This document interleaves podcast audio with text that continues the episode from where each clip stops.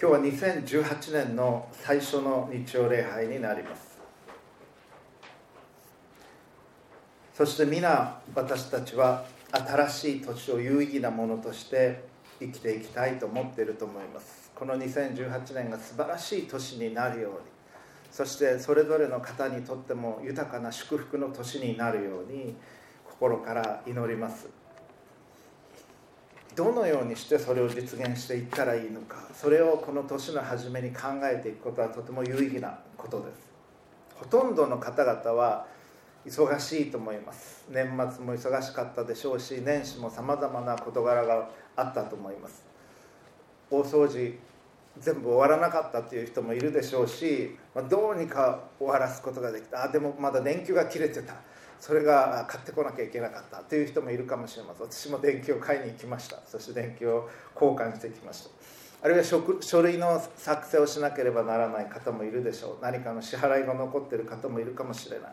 贈り物も年賀をしなきゃと思っている人もいるかもしれませんしまだあの人訪問できてないという人もいるかもしれません。プロジェクトの完成急がなきゃいけない作品の完成を急がなきゃという方々もおられると思います。ほとんどの方々は忙しい。そして2018年も慌ただしく始まっていったことと思います。2017年の終わりの時期を思い起こしていただきたいんですけれどもあもうえあと2017年100日しか残っていない。ということに私は驚いたのを覚えています。そしてあもう12月になってしまってえもうあクリスマスの音楽が流れてきた。と思うやいなやまるでそれこそあっという間に鶴瓶落としのように12月が終わってクリスマスが終わってあもう今年も残り何日何時間あ2018年が来てしまった。というような経験をされた方も少なくないのではないかと思います。時というのは早く流れます。そして思うのですが私たちは自分の人生が終わる時はもちろん来ます。でその時もあの年末のようになってしまうのかもしれません。えまだたくさんやらなきゃいけないことがあるのにこれも終わってないしあれもやらなきゃいけないし片付けも人生の片付けも終わってないのに慌ただしく生涯を閉じていくということにもなるのかなというふうにも思ったりします。たくさんの途上のプロジェクトを抱えながら終わるかもしれません。この2018年という年を有意義にしていくために年の初めに年の抱負というのを大体立てることが多いと思います。皆さんはどうでしょうか？今年の抱負というのを立てられたでしょうか？いや立てなきゃと思ってるんだけどまだまだ、え決まってませんという方も少なくないと思います実際には。でも今年をどういうふうに生きるかっていうのを明確にしておかないとなんとなくずるずると言って終わってしまうと思います多分。ですから後で変更してもいいのでとりあえずまず今週1週間できれば今日日曜日のうちに2018年のリゾルーション抱負というのを考えて立てていただきたいと思うのです。できるならば自分の人生全体を通して達成したい。という方向性からこの2018年の抱負というのを考えていただきたいのです。私たちはさまざまな人の目が気になることがあります。でそれは普通だと思います。そしていわゆる幸せな人生と呼ばれるものにはどういうものがあるか。まあ他の人よりはいい暮らしをしている。いい学校に行き、まあ、そこそこいい就職をしああなんかすごいなと思われるような生き方をしてると幸せになれる。ではないか。大体そういうふうに考えますがこれは嘘です。これは我々がずっと聞かされてきた嘘です。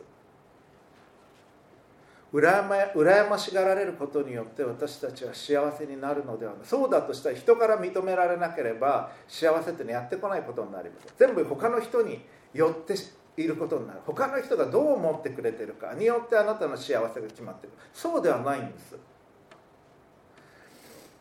学校で言うならばどういう成績を取るか。それはクラスメートがどう思ってくれるかじゃなくて教授がどう判断するか教授がこれでダブル A だって言えばダブル A が来るんです。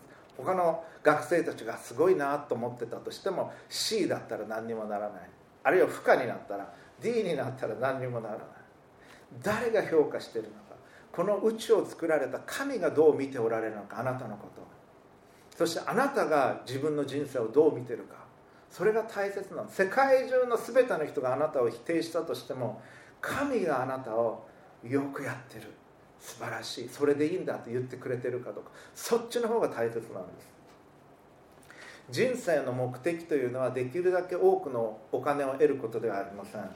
できるだけ多くの仕事をすることでもありません。できるだけ多くの美味しい食べ物を食べることでもない。できるだけ多くの楽しいことをすることでもない。それらが人生の目的ではないんです。豊かな2018年を生きるために私たちは何を考えなければならないのか。それは一言で言うならばあなたの2018年を神に捧げるということです。この宇宙を作られあなたに命を与えられあなたに全て必要なものを与えられ空気を与えられ光を与えられ愛を与えられ美しい自然を与えてくださってる。しかもそれらただでくださったんですこのお方は。神は。で我々はそれ当然そこに最初からあった。あって当然だと思ってしまうのですがそうではない。神はそれらのものを無から作られそしてそれらを私たちに与えてくださってる。ただで。このお方にそしてこの方はあなたのことを愛しておられる。このお方に2018年を捧げていただきたい。それが今日の説教の題です。あなたの2018年を神に捧げる。それは言うならば2018年をもって神が願っておられるあなたへとなっていくということです。この新しい年神が願っておられるあなたの姿へと向かっていくということ。そして神がしておられる働きに参与していくということ。神はどういう働きをしておられるのかを見それに加わっているということ。そして一番大切な戒めとして神が与えてくださっているのはもちろん神を愛するということ。心を尽くし思いを尽くし精神を尽くし力を尽くしてあなたの主である神を愛するということ。そして自分を愛するように隣人を愛するということ。神は全ての人を救おうとされています。今生きておられる全ての人その宗教が何であれ全ての人を救おうとされている。全ての人に愛を注いでおられる。全ての人に幸せを与えたいと思っておられる。全ての人の歩みを支えたいと思っておられる。その働きに参与していくということです。2018年を神に捧げていただきたい。今日の聖書箇所は新約聖書ヤコブの手紙3章の13節から18節です。プロジェクターに出ますのでご参照ください。この中で本当の知恵についてそして本当の生き方についてヤコブは教えてくれています。それを読んでいきたいと思います。ヤコブの手紙3章の13節から18節までお読みします。プロジェクター出てますのでご参照ください。あなた方のうちで知恵のある賢い人は誰でしょうか？その人はその知恵にふさわしい柔和な行いを良い生き方によって示しなさい。もしあなた方の心の中に苦い妬みと敵対心があるならば誇ってはいけません。真理に逆らって偽ることになります。そのような知恵は上から来たものではなく地に属し肉に属し悪霊に属するものです。妬みや敵対心のあるところには秩序の乱れやあらゆる邪悪な行いがあるからです。しかし上からの知恵は第一に純真であり次に平和寛容温順でありまた憐れみと良いみとに満ちエコひいきがなく見せかけのないものです。義の実を結ばせる種は平和を作る人によって平和のうちに分かれます。以上です。この2018年を豊かなものとしていくためにそしてこの2010あなたの2018年を神様に捧げていくために必要なことを今日3つ申し上げていきます。第1番目。神の前に自分が今どこにいるかを考えてみてください。2018年の初めにあたってあなたは神の見舞いにおいてどういうところに立っているかというのを考えてみてください。神はあなたに命を与えられあなたにお父さんお母さんを通して命を与えられ誕生させてくださいました。そして人生のステージここまで来ました。2017年はどういう年だったでしょうか？まだ記憶に新しいと思います。人生のステージとしてあなたはどこに立っておられるでしょうか？人生のステージとしてそして神の神との関係においてこの2つにおいて考えていただきたいのです。学生の方もいらっしゃいます。学生時代は多くのことを学ばなければならない。基礎的なことを学ばなければならない。基礎的な知識を身につけ学習の習慣を身につけできれば夜は早く寝て 早く起きて礼拝中は眠くならないように頑張って学校の授業も眠くならないように頑張って学ぶ多くのことがあります。そしてまた社会人若い社会人の方もたくさんいらっしゃいます。学ぶべきことっていうのはたくさんあるでしょう。そしてそれから中堅になっていく。また主婦の方もいらっしゃいます。家庭を作り上げていく必要な全てのことがうまく進むように人々を支えていく家庭を支えていく。またベテランの方々もいらっしゃいます。職場においてもそれ以外のところにおいてもリタイアされる方もこのお話聞いておられるかもしれません。今人生のステージにおいて学ぶべきことは何なのか身につけるべきことは何なのか目の前にやらなきゃいけない課題だとかアルバイトだとかサークル部活動いろいろなことあると思います。でも今人生のステージの中で第一に身につけなければいけないことは何なのかということを考えていただきたいのです。そして神は今の私の人生をどういうふうに見ておられるか。この時期に何を身につけてほしいと願っておられるかということを考えていただきたいのです。そしてまた神との関係においてあなたがどこにいるかということを考えていただきたい。アダムとエバが罪を犯した時に禁断の実を取って食べた時に神は問われました。あなたはどこにいるのか。神はアダムがどこにいるか知らなかったわけではない。知らなかったから聞いているわけじゃない。鬼ごっこしてるわけではないです。神がまたイエス様が質問される時というのはイエス様のために聞いてんじゃないです。我々のために聞いておられるんです。我々がその質問を覚えて今自分はどこにいるのか。そのことイエス様答える神様答える。そのことを通してあの時の自分を思い起こす。そしてあの自分のあるある姿を考えることができるように問いを問うてくださってるんです。あなたはどこにいるのかという問い。神からの神との関係において。それにあなたどう答えるでしょう。もし神が本当に聞かれたなら。いや神様まだあなたのことよく分かりません。という方もいらっしゃるでしょう。でもあなたのこと知りたいんです。という方いらっしゃるでしょう。神はその真剣な思いを大切にしてくださいます。重んじて敬意を払ってくださいます。神の前に大切なことそれは正直でいるということです。純粋にまっすぐでいるということ。分からない場合には分からないって言えばいいんです。分からないことってありますから。でも求めたいんです。でも成長したいんですということを言ったらいいんです。神の前に一番良くないことそれは嘘をつくこと。それは覆い隠そうとすること。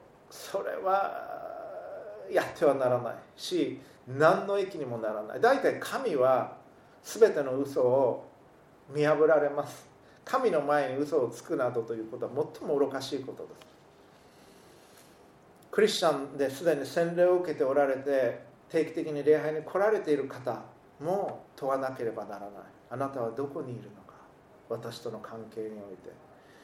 洗礼を受けてるけれども神のことを信頼できてないという方もいらっしゃるでしょう。神様が本当に良いものをくださるかどうかわからないと思っておられる方もいらっしゃるでしょう。神の愛に信頼をするということをあなたは学ばなければ学ばなければならない。それがこの年の課題であるのです。もしそうであるならば。先ほど主の祈りを祈りました。天に増します。我らの父を天にいらっしゃる。私たちのお父様。皆が崇められますよね。あなたのお名前が生徒されますようにという意味です。あの祈りを祈るたびにどうか毎日祈ってください。毎日家から外に出る時空を見上げ天におられる天の父に心を向け天のお父様あなたのお名前が聖なるものとされますように。私を通して人々を通しあなたのお名前が聖なるものとして崇められますようにと祈ってくださいそしてこの方に向かって絶大な信頼を持って一日を始めていただきたいんです。このお方は常に愛以外の動機で何もされることがない。最も良きものをあなたに私に与えようとしておられるんだということを信頼をして信じてこのお方と心を重ねて一日を始めていただきたいんです。このお方は神は愛以外の動機で何もされることはありません。あなたに最も良きものを与えようとしておられます。それが実現していないのは悪しき者サタンの力そしてこの世にはびこる多くの悪の力そしてあなたのうちにある罪また肉の思いそれらのゆえでそれらのゆえです。神はそれにもかかわらず最も良きものをあなたに与えようとしておられ善をもたらそうとしておられる。神は戦っておられるんです今のこの時も。そしてあなたにその戦いに加わってほしいと思っておられる。悪に対してその悪を押しとどめ善をもってそれに打ち勝つという働きに。神の見舞いにあなたはどこにいるのかということを考えていただきたいのです。そしてあなたが神を求めるなら神は必ずご自身を明らかにしてくださいます。もしあなたが心を神に向かって広げるなら神はあなたにご自身が分かるようにしてくださいます。精霊によって。求めなさいそうすれば与えられます。叩きなさいそうすれば開かれます。あそこで語られている中心的な事柄は神のことが分かるようになる。精霊が与えられるということです。どうかこの2018年自分がどこにいるかということを考え神を求めていただきたい。そして第2番目に神の御心にかなうゴールを定めていただきたいのです。神の御心にかなう2018年のゴールを定めていただきたい。しかも今してください。今この1月の初めの時期にしていただきたい。ゴールが明確である時に大変なことが襲ってきてもそこに向かって走ることができます。ゴールが見えてる時困難でもそこに向かって走ることができます。この駅伝見られた方どのくらいいらっしゃるでしょうか？この中で。はいはい。私は箱根駅伝今回初めて箱根まで行きました。今までテレビでしか見たことなかったんですけど青梅学院大学の宗教主任として駅伝のこの担当になりまして12月12日の壮行会から始まり12月30日の OBOG 会による陸上競技部への寄付金の贈呈式これも宗教主任の祈りで始まるんです。壮行会もそうだと。そして1月2日1月2日は7時集合ってなってました。朝7時集合。えそんな早くからやってるんだと思いました。でちょっと早め6時50分に大手町に着きましたらもう応援団そしてブラスバンドチアリーディングバトントワリングもうきちんと準備をしていました。そしてすでに大勢の人々が集まってました。各大学か20の大学から集まっていました。私の学部の子もブラスバンドであのスネアドラムを叩いてました。ちゃんと挨拶に来てくれました。チアリーディングにも1人いました。で7時から応援始まる。スタート8時です。1時間応援する多分選手には聞こえてないと思うんですけどもどこの大学が何やってるか校歌ぐらいしかわからないと思うんです。1時間応援するんです。そして時間だしでもういっぱい人がいました。うちの学部からも学部長も来られてて話をして毎年いらっしゃってる。で8時スタートって走ってきました。一瞬です。一瞬一生懸命応援団はすっごい力入れて応援して一瞬さっと行ってあこれで終わりです。さあ箱根行きましょうって。でそこからみんなでトイレ休憩とかしてバスに乗り込んで箱根に行くわけですね。学長だとか副学長だとかいっぱいいろんな人が来て応援団は応援団のバスで行くわけでで我々はそのバスで行って箱根に着きました。まあ途中で抜いていくわけですね選手たちまあそれは当たり前ですけども。で箱根にまあかなり混んでます。箱根の上りの道とかかなり混んでましたしすごく寒かったですけど箱根に着きました。でもでも青山学院は青山学院大学応援本部っていうのは実はありまして OB の方があのゴールのすぐそばにいらっしゃってでそこ場所を持ってるんですね。ですから毎年そこに PA だとか台だとかテレビあのテレビだとかセットされて椅子もセットされて上りがいっぱい立って青山だけなんですけどそういう場所がありました。だから着いて、えー、まあ早めのランチを取ってそこに行ってみんなで応援してました。ずっとテレビ見ながら腕組みをしてああちょっと思ったより調子が悪いけど大丈夫だろうかと不安なことを言ってもしょうがないんですけれども、えー、そうやって見てました。そして第5区5区の選手はそこに来るわけです。そして5区の選手は、まあ、この駅伝の話ばっかりしてもしょうがないんですけど、まあ、いいでしょう。1月ですから。12月30日原監督に会った時の 5, 時に5区の選手はすごいいい記録を出して去年の区間記録と同じぐらいで走れるんだという聞いてました。だからもう原監督の予定では3区から独走で5区で離すと言ってたんですけどちょっと思い通りにはいかなかった。ずっと2位で来てまして2分時間差がついてました。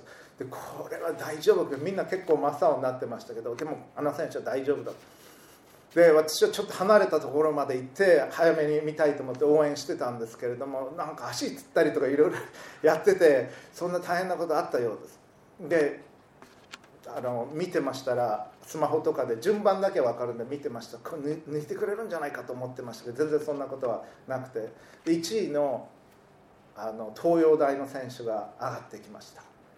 で本当に真剣に走ってるんですね。あれを見た時に青山勝たしてくださいと祈れなかった。全ての選手が本気で走ってるんです。見事な走りでした。ある選手はもうヘトヘトになってた。あるところでは団子状態になってた。だけどそれぞれが大学の名前を背負って本気で走ってる。素晴らしい走りだったと思いました。本当に感動しました。目の当たりにした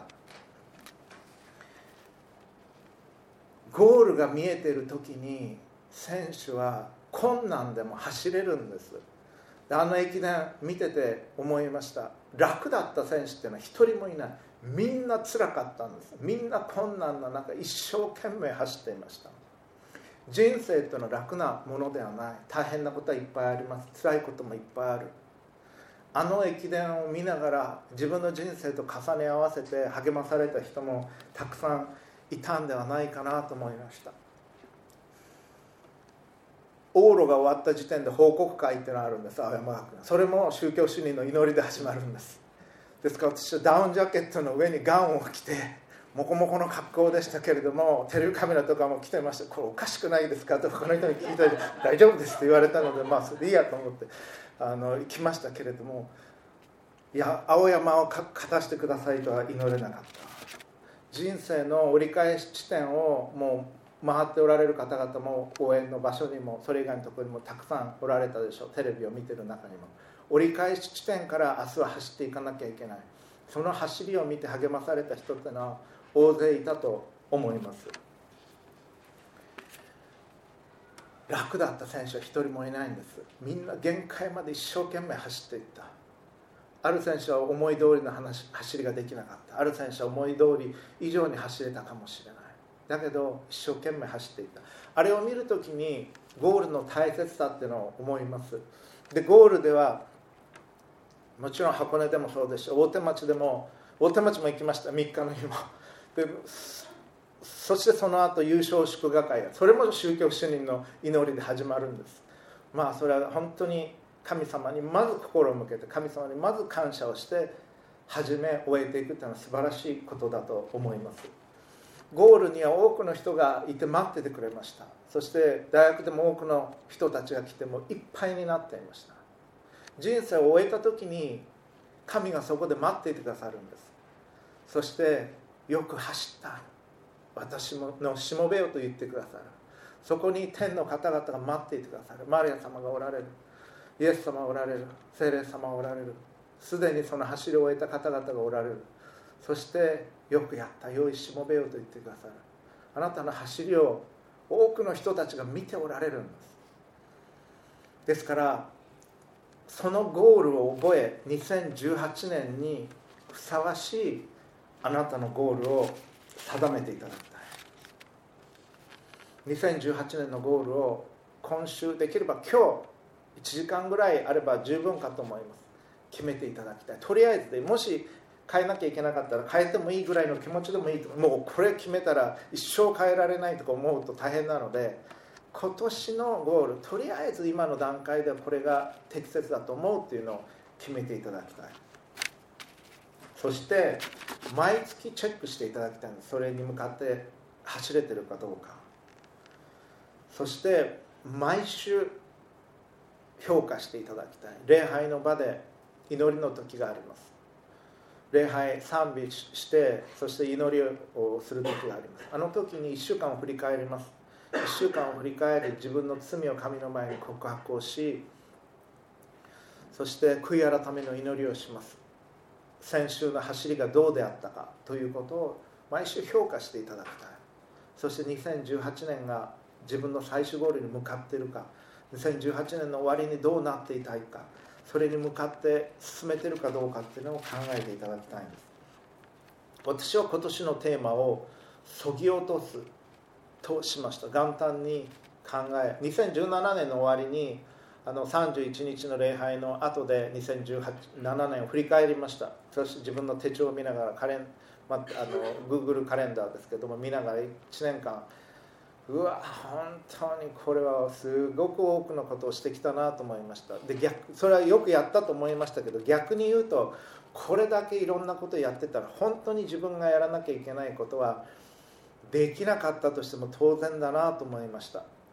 これ以上詰め込むのは無理だと思いました。ですから2017年はそぎ落とそうと思った。だから2017年の終わりの日終わりの頃に大急ぎで年賀状を書くのはもうやめにして年賀状今年は1枚も書きませんでした。来た年賀状だけ返事をするようにしようと思いました。そして本当に自分がしなければならないこと。神が願っておられる自分になっていくためにそれに集中するためにたとえ良いものでも今まで大切にしてきたものでもそぎ落としていきたいと思いました。でそしてすべきことに集中する1年にしようと思いました。あなたも2018年この新しい年のテーマを定めていただきたい。どういう生き方をするのかどういう走りをするのかということを考えていただきたいんです。そしてそのずっと先には神がゴールにいて待っていてくださるということ。そしておそらく応援団もいるということ。たくさんのもうすでに召された方々が天の上において応援してくださってるということ。あなた聞こえてないかもしれません。あの青山の応援団の応援を選手たちが最初聞こえてなかったかもしれないのと同じように。あなた聞こえてないかもしれない。でも天においてあなたの走りを見ながら応援してくださってる方々はきっといると思います。ですから第1番目は神の前に自分がどこにいるかを考える。第2番目神の御心にかなうゴールを定める。そして最後に第3番目それは実を結ぶということです。今日のテキストの18節。義の実を結ばせる種は平和を作る人によって平和のうちにまかれますとあります。良い実というのは種をまかないと結ばれないんです。実を結ぶためには、まあ、例えば桃にしても柿にしてもそうです。うちは岡山なんですけれども、まあ、戦時中とかいろんな大変なこともあったからでしょう。私の祖父は庭に桃の木も植えてましたし柿の木も植えてました。歩いてすぐの畑にはビワもありましたし柿もあったし夏みかんもあったしもういっぱいフルーツはなってました。だから秋が来たら柿ってのは自然になるものだと思ってました。だから学校から帰ると長い竹竿があるそれ先を割ったのがあってそれで枝のところギュッと入れてぐるぐるぐるぐるって回してポキッと枝が降りてそれで柿を取って食べて遊びに行ったりするんですけれども最初に植えたから実がなり始めていったわけです。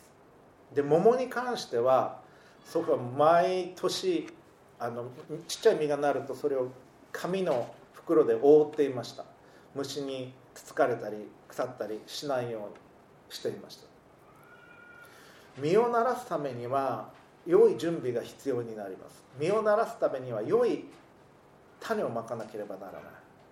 そしてそこの実が育っていくようにケアをしていかなければなりません。で雑草の種って常にまかれてるんです。気が付くと庭でも何でもまいたつもりはないのに雑草っていうのはもう常に生えてきます。しかもすごい元気なんです雑草っていうの。は雑雑草っていうのは。太いのが生えてきます。いろんなものが。義の実を結ばせる種は平和を作る人によって平和のうちにまかれます。あなたがもし人生の中で良い実を義の実を結びたいと思うならば平和を作る人によってその種がまかれなければなりません。あなた自身が平和を作る人になっていく必要があるでしょう。あるいは平和を作る人と交わっていく必要があるでしょう。そういう人たちがあなたの人生に種をまいてくれるんです。そしてまたあなた自身も種をまいていく。新しい仕事のチャンスをくださるかもしれない。あるいは新しい良い習慣の種をまいてくれるかもしれない。良い交わりが与えられるかもしれない。それによってあなたは義の実を結ぶことができていきます。毎週礼拝に来ること。これはあなたが義の実を結ぶためにとても大切なことです。毎朝神に祈りを持って始めること。毎日主の祈りを祈ること。それはあなたが義の実を結ぶために必要なことです。悪い実というのはほっとくと出てきます。悪い芽も出てきます。まいてる人がいるんです。サタンという存在。聖書の中ではそれを明確に記しています。でサタンの策略は何か。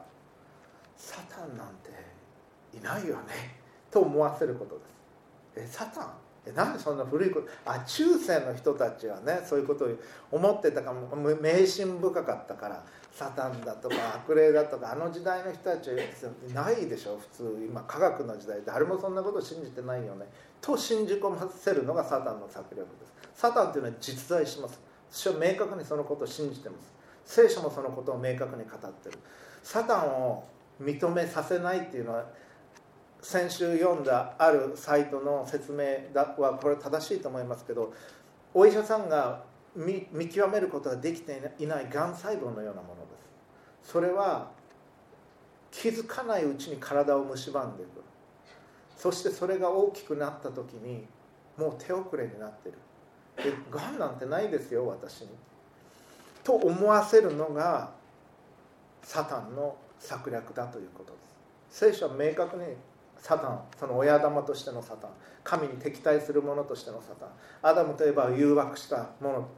サタンの存在についてまた彼に付き従ってきた悪霊について語っています。それらの存在というのは明らかだと思います。そして地獄についても明確に存在します。神に従い続けない生涯を最後まで歩み続けるならば神から永遠に離れることを神は許されます。それが地獄というところです。神と共にいる天国というところもあります。アカデミックな場に行くと世界のトップクラスの学者たちの対話の中では特にリベラルと呼ばれる進歩的と呼ばれる学者たちの中ではそういうのを信じてない人たちもいるしそういうのなんか語りにくい雰囲気って実際にあるんです。えそういうこと信じてるんですか？みたいに言われるんじゃないだろうかと思われるような雰囲気がある。でも私は明確にしたいと思います。悪魔という存在はいます。悪霊という存在もある。あなたを神から離そうという存在です。そしてあなたが神から離れ続け神に敵対し続けるし続けるならあなたはその生涯を終えた後に神から永遠に離れたところへ行くことを神は痛みを持って許されます。それはあなたの選びだからです。あなたが生涯神から離れ続け神と共に歩みたくないという歩みをされるならば神は痛みを持ってそのあなたの選択を許される。あなたの自由を尊重されます。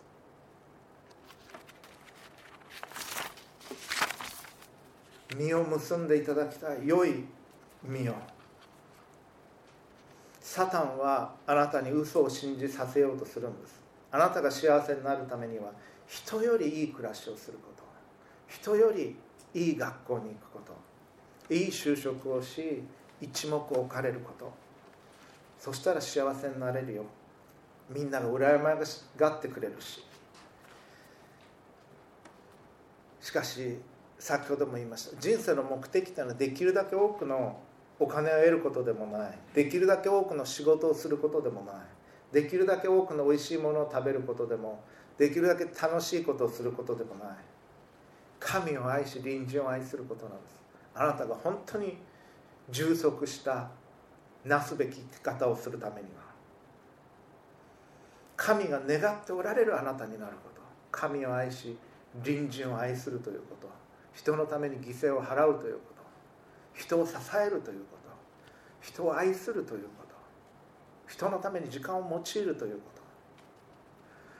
と。そのためにあなたにチャンスを与え能力を与え必要な教育の機会を与え戦争が70年以上なかった国に住まわせてくださってるんです。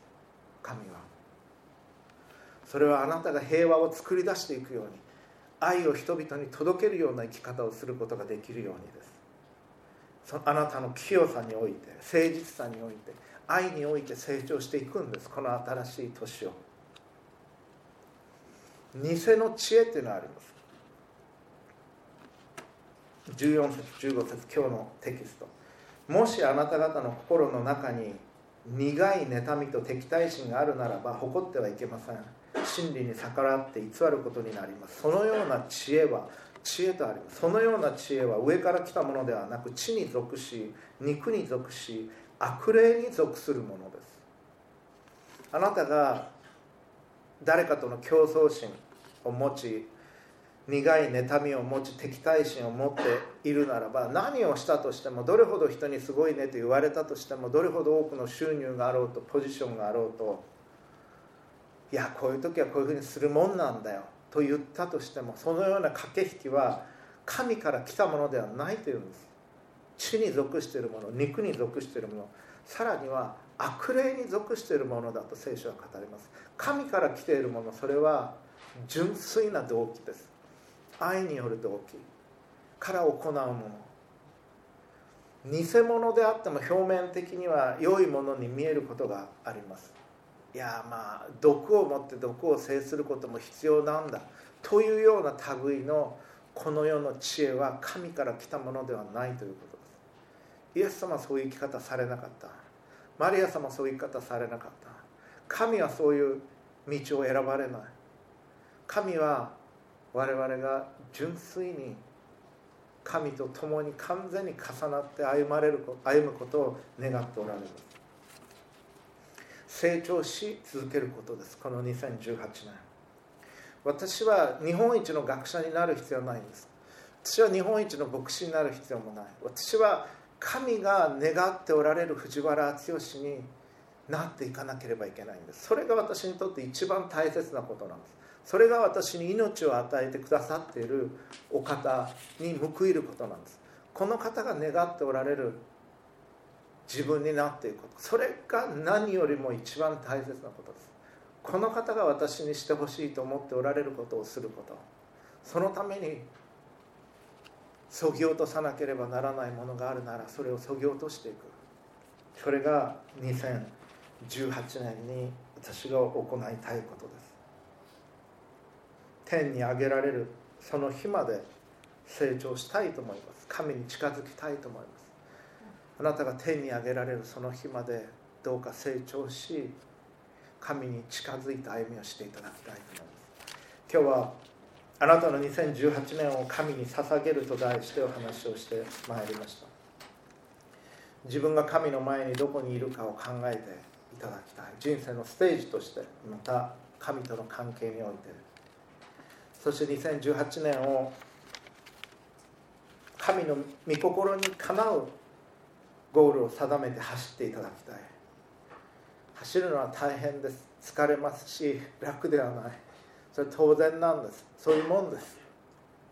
でもゴールを最終的なゴールを見そこにあるテープを見そこにおられる神を見イエス様を見精霊様を見走るんですそして2018年の区間を2018年区間を発していただきたい。なすべきことは何なのかを考えていただきたい。そして実を結んでください。あなたの人生に。神はそのことを願っておられます。豊かな実を結んでください。でもそれはいわゆる世間様が羨ましいなと思うような実である必要は全くない。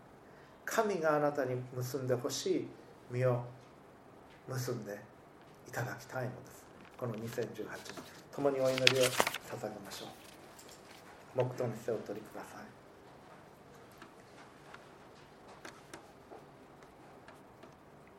あなた方のうちで知恵のある賢い人は誰でしょうか。その人はその知恵にふさわしい柔和な行いを良い生き方によって示しなさい。父なる神様2018年を与えてくださり感謝をいたします。知恵のある賢い走りをさせてください。あなたを愛しあなたの愛をしっかりと感じあなたとつながり隣人を愛する歩みをさせてください。そしてあなたが願っておられる自分になっていくことができますようこの年を通して支えてください。あなたが注ごうと思っておられる豊かな祝福を私たちが一人一人が豊かに受け取ることができますように。救い主主イエスキリストのお名前によって祈ります。アーメン。